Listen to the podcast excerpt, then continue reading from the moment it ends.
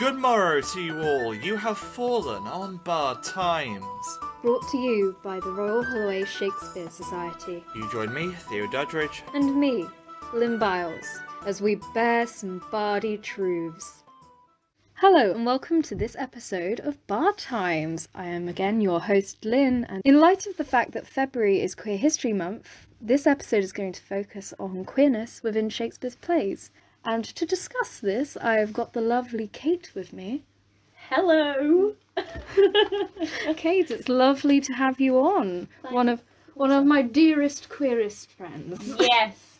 Yes. I am so excited for this episode. So, the first place that I'd kind of like to talk about queerness in Shakespeare is how we would go about reading queerness within Shakespeare's plays in the 21st century. Yeah. For me, as a as a queer woman, I We probably should have stated that at the beginning. I identify as she, they, and queer. You identify as. she, they, and queer bisexual Yes. person. Wonderful. um, yes, reading queerness. Um. Yeah. For me, Shakespeare's already always been inherently queer. Mm. Um. You see it from the context of which the plays were created in and performed in.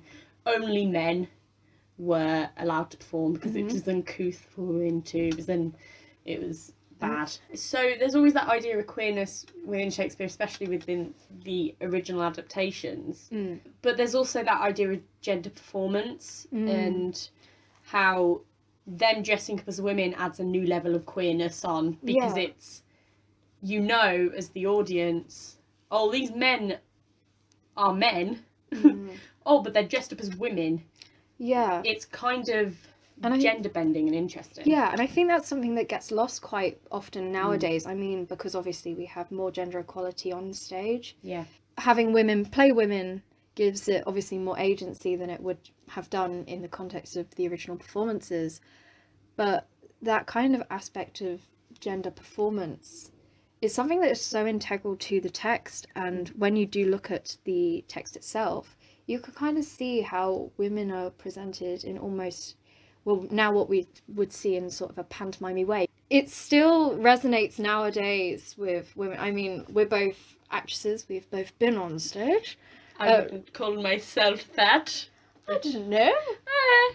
it was, you're very talented. Oh thank you. you're one of the funniest oh stop it you. You're one of the funniest people in taming. Thank a you. joy to work with, a wonder to have on stage. But yeah, playing female characters with Shakespeare, it doesn't it doesn't necessarily feel like you are pantomiming, does it? I mean, it's No. it feels oddly natural and actually a lot of the undercurrents of these characters and their motivations still seems so relevant and present nowadays, which I Mm. think makes Shakespeare resonate with so many people. I mean, we'll get to this a little bit later, but I think that's a reason that Shakespeare does resonate with queer people, especially. Oh yeah, definitely. Mm. Def- As a woman performing uh, Shakespeare, Mm. and especially a queer woman, Mhm. there is always that idea of queerness within uh, characters, Mm. especially lead female characters like Kate Yes, yeah, I was going to say Kate's a um, big one.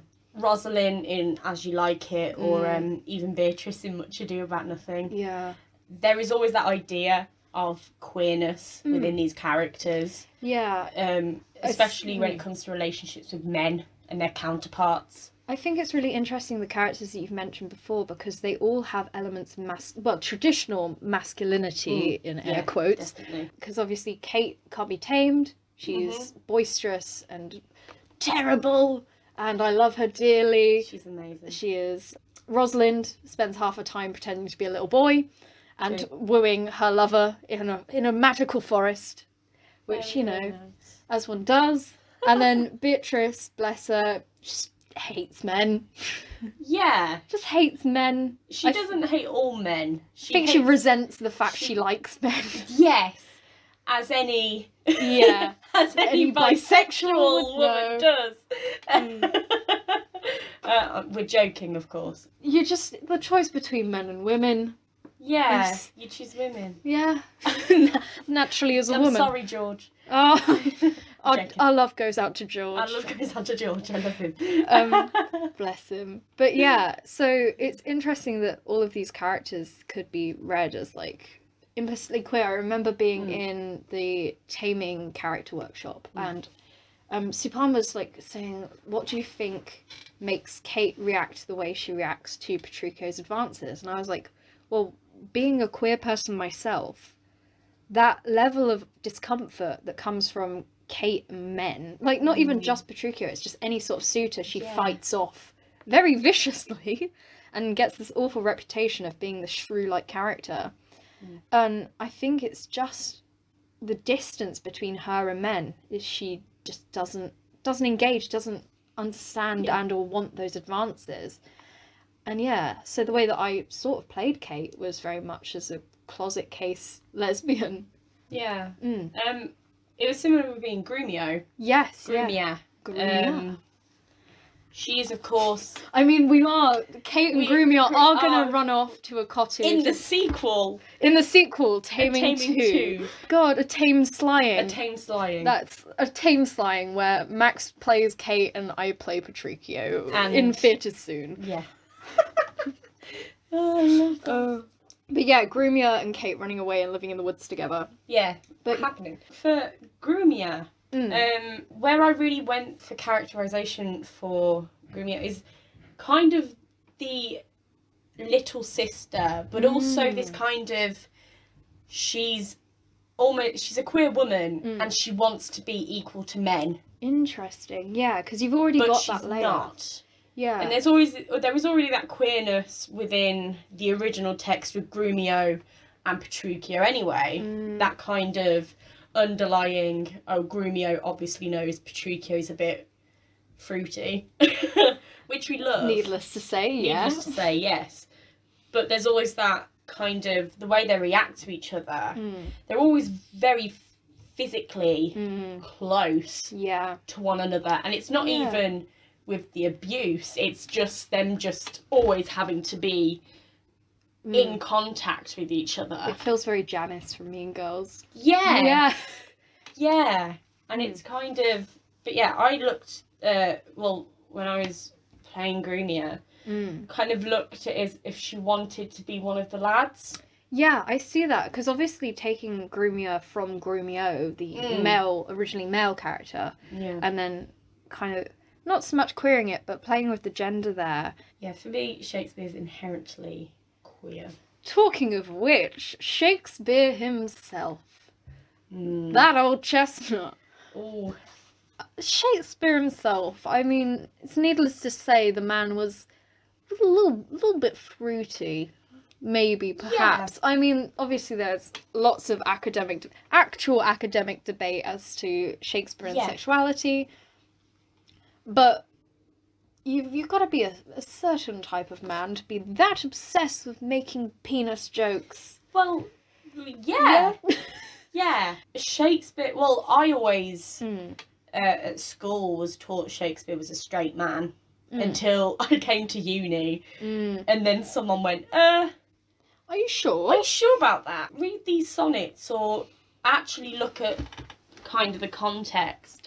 There is always that kind of queerness that allude that is alluded towards Mm. Shakespeare. I mean, it's always it's almost like folklore of oh he was a gay man or he was a queer man. Mm, and I think no one no one can really say because obviously Yeah. we don't have Shakespeare's diary. We can't just flick through Mm. and find his fun gay escapades because they're Yeah, they're non-existent. But I mean, you can look at his relationship with the Earl of Southampton and see like th- that presentation of him as well, potentially him as the fair youth in the sonnets. I mean, Mm. you don't go round writing what like a hundred odd sonnets to a to a young lad if you're not at least somewhat interested. interested or infatuated. Yeah, it doesn't have to be like it's not even like a whole sexual thing perhaps. It's like Mm, it's it the just be- eroticism. well not even that, it could just be desire or Yeah. like you can have I mean love comes in very many different forms Mm, and I mean you can have like sexual love but you can also have romantic love, you can Mm. have platonic love. So I think queerness obviously it doesn't stick to binaries. It it's on many different levels and I think you can't really put Shakespeare in like a 21st century box or label. I've, but there's a thing about Shakespeare there's so many reasons his plays resonate with queer people, and I suppose that is something we can kind of go on to. Is why does Shakespeare strike so many queer people? Because I know I, we've been we've talked quite a bit in the past about what Shakespeare means to us as queer mm. people. Yeah, I mean, for me, mm. Um, not just as a queer person. I mean, Shakespeare, as a as a, a young teenager, around sixteen, I read Hamlet, Yep. So did I. I know where this is going. and I understood it. But I also lost um, I lost my dad at a young age, Yeah. and so. I understood that anger of Mm. just not understanding yourself and being attracted to more than one gender or more than one person at a time. Mm. Yeah, and it's that confusion that I think Shakespeare. I mean, obviously Shakespeare is known for that, like, complex exploration of emotions and Yeah. the psyche in general. And I think Hamlet, especially, is one of those plays which really does play with that idea of okay, this is this is the confused mind of a teenage, like, guy. Yeah. And I also, I mean, I read, I read Ham. Well, I saw Hamlet for the first time when I was about fourteen, which is kind of when I was struggling with my own sexuality, Yeah. and I kind of then didn't really think about it much, and then picked it back up at A level, and by then I was like, I'd already had like all of my main like gay linear experiences. Mm. And kind of felt quite comfortable with who I was, and then it kind of made sense. It was like, oh, okay, I kind of understand why Horatio acts the way Horatio acts, and I kind of Yeah. understand the way Hamlet acts towards Ophelia, even though it's horrific. Oh yeah. Like yeah. he completely manipulates her in every way, shape, and form. yeah. But you can under- you can kind of get in his mind because that's what Shakespeare wants you to do, and wants it's what he's showing you. Well, yeah. When um, not to, I'm just going to use an example. When Yes. I uh, when I co-directed Hamlet last year, this time last year. Yeah. I made it very much a kind of thing of showing that queerness Mm. and kind of showing that kind of breakdown of Hamlet's own identity within the monologues and the soliloquies. And I remember talking to the wonderful Lolly and the wonderful Tom who played our Ophelia and our Hamlet Mm-hmm.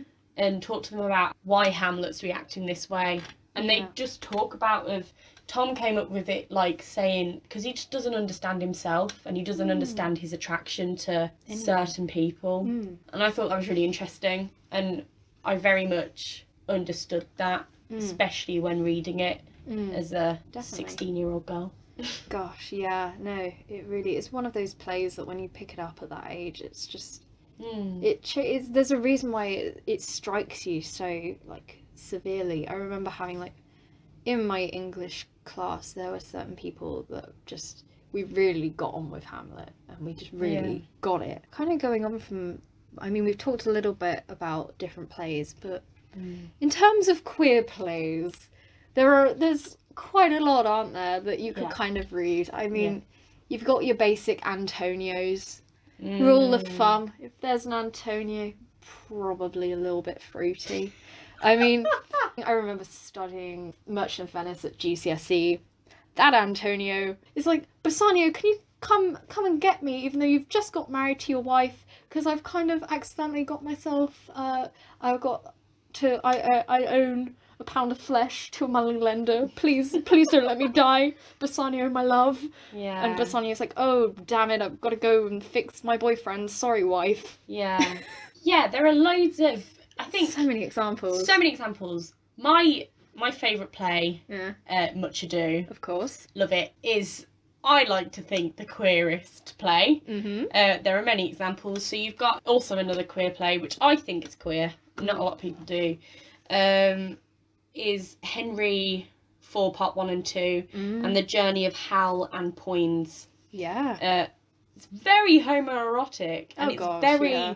kind of Oh, Prince Hal. oh Prince Hal, how do Ooh. I I love you and like all that stuff. a little chaos man. you know, and Just let the poor man drink and be merry.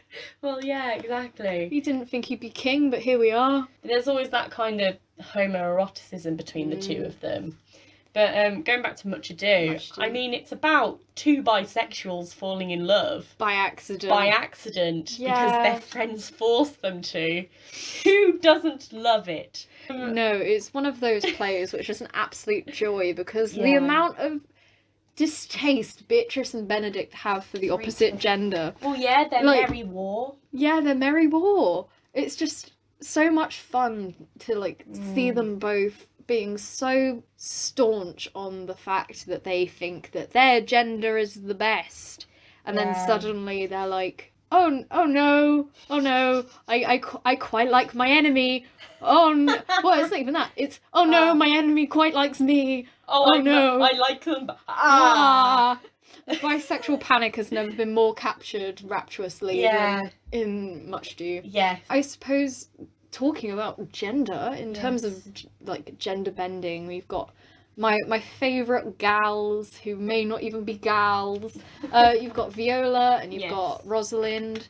Um, also Portia kind of and Mm. Imogen may also come under this zone, but kind of in terms of like gender performance and Yeah. really playing with like romance because Mm. i mean portia is playing with the hierarchy Yeah. and kind of law and imogen is a political exile yes, Yes. yeah i think Yes, because might be um, barking up the wrong tree it's been a long time since i've because- seen cymbeline of her stepmother and her son yeah Cloten. Cloten. Clot- yeah. Uh, going back to gender, so Twelfth Night and As You Like It very much present this gender play Yes. within a romantic setting, which I think is really Mm. interesting. So you have obviously Rosalind is pretending to be Ganymede Mm. and flirting with her love, Orlando, and Orlando being oddly down for it. He's like, yeah, this random little boy has like gone up to me and been like, hey, so pretend that I'm your love, Rosalind. And he's like, yeah, why not? Mm. Sounds fun. Same with Orsino Yeah. and Viola. Orsino at just at the end when it's like, "W- you, you're, you're not Cesario? You're a woman? And he's like, okay, I'm kind of down for it. Like, it's like you've been what? He's been in your court. He's been in your court Yeah. for months at this point, and you're just like, yeah, I would. Which is fair. Like, it is fair, but like, Yeah. there's got to be a level of attraction. Yeah, there has got to be a level of attraction. Like, you can't work that closely with someone and then suddenly Yeah. go, oh yeah, I'm kind of attracted woman. to them. Like, there's got to be something. You were attracted to their personality. before. Before you knew their gender. Yeah. So that's kind of I find that really Yeah. interesting. Also, Midsummer. That's just the gayest, Oh, queerest jeez. play You could adapt that and you can adapt in all of Shakespeare. so you can adapt Midsummer Yeah. in so many ways. Did you ever watch the Bridge Theatre production where they swapped um, Oh god. Titania falling in love with Bottom and made it Oberon fall in love with Bottom, and it was um it was the one with Gwendoline Christie in it. Hysterical because they they Mm. go to have their night together, Yeah. um, and the bed gets pushed around the stage. yeah, I've seen clips. Yeah, and, yeah, um, the one. Beyonce's Love on Top plays, and I'm like, And it makes sense because it's with bottom. you know, Oh Jesus. And as a as a director, as a wannabe professional director, I'm like, perfect. This is beautiful. Puck and Oberon anyway. They're on they're on thin ice. Oh, Oh, oh, yeah. yeah. Fairy anything supernatural. I think Merrick said this the other day. Anything supernatural in Shakespeare is kind of a little bit gay. The witches. The witches, you don't just go living with random three random women. They're definitely oh my god, I've never seen something more sapphic in my life. Love it. Um, Um, cottage core witches in, in Macbeth, but make it Macbeth, cottage core. Make it cottage core. Oh, dear. Queerest characters. Any other characters we haven't really touched upon that could kind of come under the queer bracket? Petruchio. Petruchio, yes, but also the way that Max does Petruchio in the incredibly flamboyant.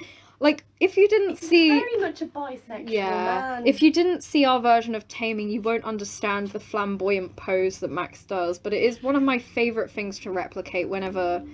If I have to play a toxic man ever in theatre, it's like suddenly I'm in the action pose of Petruchio. Yeah. I sometimes catch myself doing it. Yeah, it's fun, like isn't the, it? Like the the limp hand. It's the it's the strong elbows, And the the limp limp wrists, and the like claw hands. like Spider-Man hands. yeah.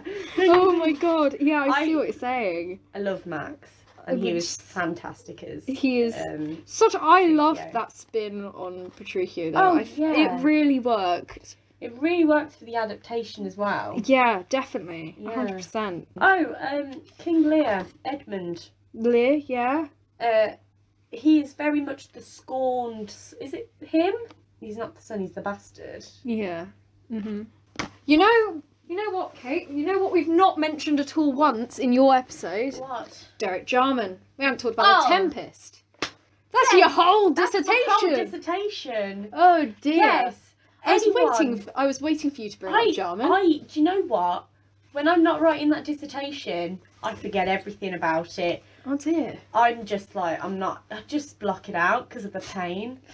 Um, Not that Derek Jarman's version of the Tempest is Derek- painful. no. it's beautiful. It's a work of art. It is a work of art. It's an avant-garde Brechtian queer um, Hmm. adaptation of The Tempest, and it is superb. It was 1979, Mm. um, and it's got. It's just fantastic. Yeah. Please go and watch it. I urge you all to do your dissertations on it. I'm joking. Please don't. um, but yeah, no, The Tempest is. Well, You got non-binary characters. You got Ariel, and you've got uh, not um, what's it? Caliban. Caliban's Caliban. not really. Mm, can be. Caliban gives me asexual energy. He's Oh, just he's just a kind rock man who just wants to be accepted for who he is, and everyone treats him poorly. In um, Jarman's one though, Mm. he's not. He's um more of a villain Yeah. in Jarman's, which which I found an interesting kind of Yeah. turn of like kind of characterization for Caliban. Yeah. He is more scheming, and I think he's more I think he's. I think in a like a lot. It's odd because I'd almost put Caliban in the same area as like female characters. It's the same with me and like Shylock. It's obviously a Mm. minority. It's, Caliban is a minority character. He is coded as a minority, whether yes. that's yes race, ethnicity, like because you can't really tell, but it's like heavily racial. Oh, Like, very much. Yeah. so it's kind Very of obviously it's like Shylock. It's original. He's originally written in a way that he's supposed to be the villain, but at the end of it, you realize that hey, Caliban has basically been taken from his mother and Yeah. been made to be this white man's slave, Yeah. and it's horrific. And I, I mean, I can't watch The Tempest without being like, Caliban deserves the rage that He- Caliban has. Definitely. Mm. Definitely. Um. That's that's a really important point. Yeah. The kind of racial issues within. Mm. I forgot queer character Iago from Othello. Oh, Iago, yeah. Queer coded to the max. He's obsessed with Othello. Yeah. he, there's oh, a, so many villains that are so obs- obsessed. Edmund, Edmund, yeah. uh, Iago. Iago. How did we forget Mercutio and Benvolio? We forgot Romeo and Juliet. Yeah. Romeo. Oh, mm, in, He's a bisexual. in the same vein as Lucentio from Taming. I know that in a Sly Taming we had Lucentia as a lesbian anyway, but when I first read that, I burn, I pine, I perish Perish. line, I was like, somewhat, some lesbian on Tinder said that to me at some point. Like, that's that's gotta have happened. That's such a, like, sapphic line, it hurts. Going back to the subject of Grumia and gender in, Yeah. well, our version of Taming, playing with gender and sexuality in Shakespeare plays is something that a lot of like dramaturgs and directors Mm.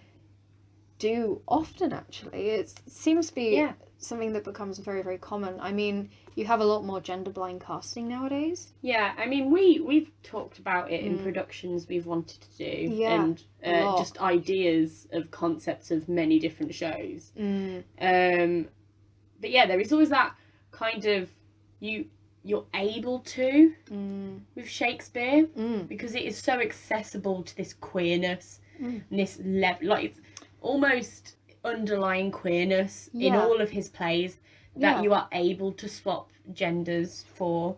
I don't mm. think there are many characters you can't swap genders for. No, I mean, I mean, it's going back to literally the very beginning of this podcast. Like, it is because of that foundation being mm. men playing every role. It makes it so easy to flip it on its head, have women playing every role, Exactly. having anyone playing any role, and kind of having this almost obviously gender can enhance performance. Like a character's motives might change if you take it from male to female. Or if you take away gender altogether, that completely then changes narratives also. Mm. And I think it's a really interesting subject to play around with, especially Definitely. yeah, within within different plays. Yeah, I mean, I've always loved gender swapped versions of the comedies Yeah, I think that it because it just works so well. yeah, gender swapping with the comedies is So well. yeah, Um, one of those things where it just it works hand in hand because of how Yeah. light-hearted a lot of the comedies are. Yeah, and even with some of the tragedies, I mean, um, Maxine Peake, Manchester, um, everyman version of Hamlet is Yeah. Superb. I mean, the Bernhardt Hamlet, like women playing Hamlet, Mm. goes back all the way to the 19th century. Yeah. Like, it's been something that's happened for so long that it's almost, it's, some critics think it's almost cliche at this point to have a woman playing Hamlet, but the agency that gives a woman on stage, Mm.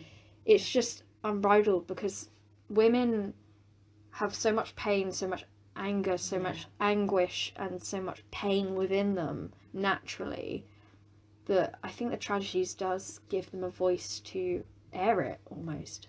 Oh, definitely. Mm. And I think that's really important. I mean, Mm. they, they've done female versions of King Lear, Yeah, and uh, they did all female. All fe- I mean, Prison's it's a com- trilogy. It's not. It is a comedy, but an all female version of Taming. They did at the RSC a couple of years ago. did. Uh, they've done gender swap versions of the history plays. I Oh, a woman as Henry V. I think Shakespeare has that accessibility Mm. and that And versatility. and versatility to make Mm.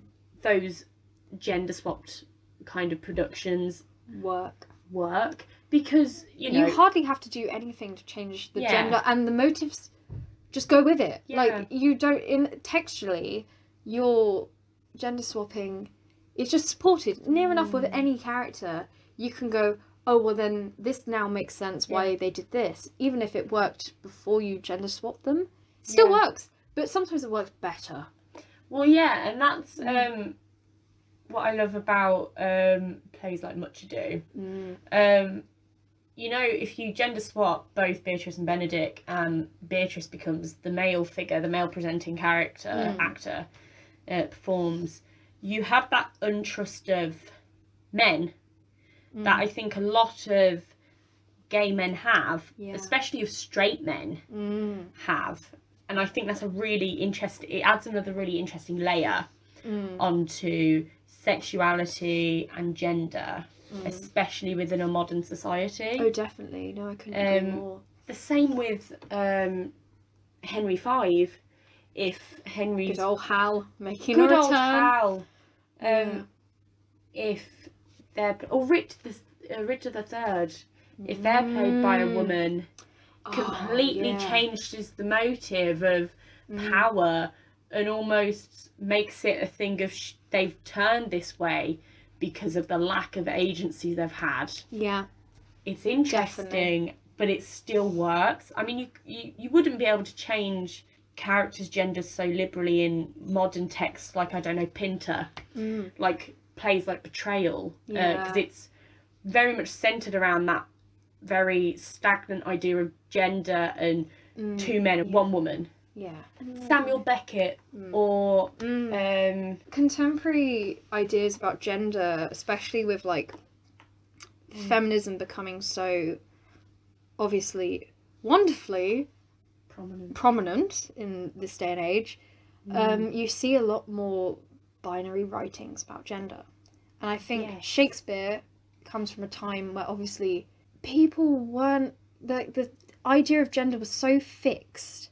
Mm. And like obviously they were playing with gender, you had men playing women and that was fine. Yeah. But women had a place in society which Yeah. women have kind of transcended.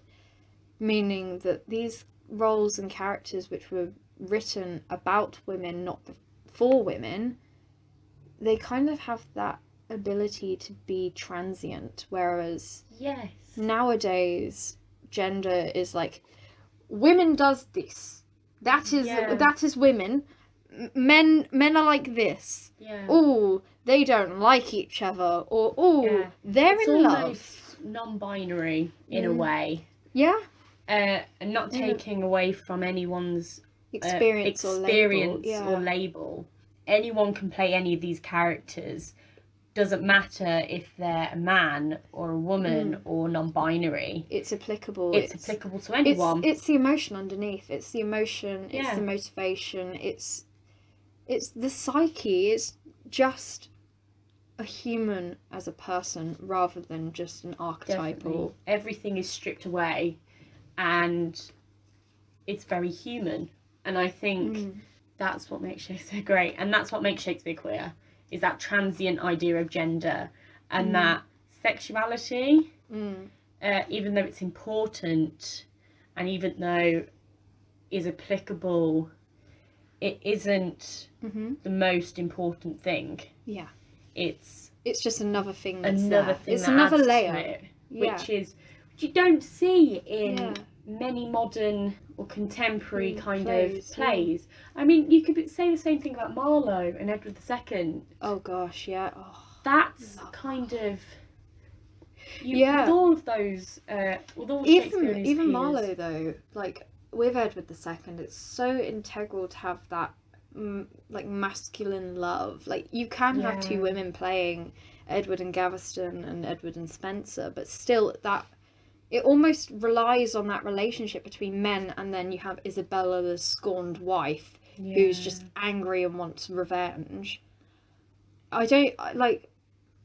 Marlowe is a, a- almost a very gendered playwright, whereas I think Shakespeare is a lot more fluid. yeah, I see that. Mm. I also think for some of Marlowe's plays, it's Mm. very similar to Shakespeare. Yeah.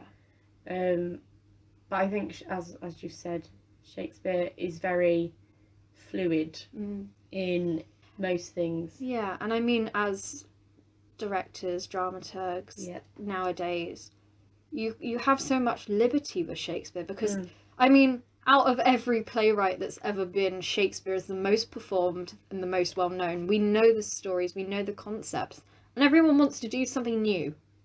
Everyone wants to remake the wheel. Yeah. And I think that allows for directors and dramaturgs to be more playful and take Oh, yeah, yeah, and take the written words and just run. It's like poetry. Well, I mean, it is. A lot of it is, poetry. Um, but it's like interpreting a poem. It's like taking the lines you're given Yeah. and just running with an idea. That's what I love, and that's what I love about Shakespeare. Exactly. Me too. I, I hardly ever talk about Shakespeare and language and that being the reason I love it and the versatility. Mm. Um, but no, it's such an integral part of Shakespeare, and breaking this down is like a really good, gives you a really good grasp on why Shakespeare works so well still. Yeah, and especially in regards to queerness. Mm. You know, there are lines within the plays that are applicable to both genders. Yeah. Um, no matter who's saying them. Mm. You have with I'm trying to think of a line. You have with Hamlet. Yeah. Um, there are more things in heaven and earth, Horatio than are dreamt of in your philosophies. Mm. It's very much, you know, anyone can play it, and it's different if a woman says it to a man, Mm. or if a woman says it to another woman, or a man says it to another man. But it still has that kind of Mm. overarching Yeah. broadness. I suppose what we can take from this is that the heteronormativity that we go into often when we approach a text is not necessarily as fixed as we suppose it is, and sometimes these elements of queerness really do add to a text, especially when you have a concept behind you that supports it. And I think it's really interesting to see how throughout time elements of gender and sexuality have been presented and used to convey these narratives, which at their core are just human. Yeah, definitely. Mm. And I think, for me anyway, as a queer woman, Mm. plays and art and TV and film Mhm. book. When queerness is there under like underlying and Mm. it's you know present, those stories are always for me anyway the most human, Mm. and I think that's the same with Shakespeare. Mm. Some of you might disagree, But yeah, but this is coming from you know I suppose it allows you to question student. yourself. definitely. And it reaches out to a reader. You don't necessarily, a reader or an audience member, you don't necessarily have to be a queer person to resonate with Shakespeare. Because I Mm. think Shakespeare resonates with everyone. There is a character you will find yourself drawn to in any Shakespeare play. You will be able to find one character. I mean, he's got quite a few characters. Any- Anyone that's worked as a dramaturg on any bid team knows how many characters Shakespeare's got. But yeah, there there is always someone with a motivation or a conflict, internal or external, that you will relate to. And I think that is why we just love Shakespeare. Very true. Very And I think thus naturally concludes this wonderful episode before Queer History Month. I'd like to say a wonderful thank you to Kate for being here and being my right hand man as always. Thank you very much for having me on. Oh, it's been an absolute Very pleasure. nice to talk queerness with you, my love. On a similar note, if you've been inspired to write a new adaptation potentially about queerness or any other aspect of Shakespeare you'd like to explore, do keep an eye out on our social medias because on the 13th of Feb we have submissions for our really exciting new opportunity, Fresh Folio, where you get a chance to rewrite Shakespeare or perform Shakespeare in a different way or kind of just explore and play around with the ideas and concepts Shakespeare has originally laid out. So do get involved with that and come back to our social medias to see when things are happening. We'd love to see you and love to have you on the team. Thank you all for tuning in to this episode of Bard Times. I've been your host Lynn, and in the words of the Bard, I'd much rather hear my dog bark at a crow than a man swears he loves me.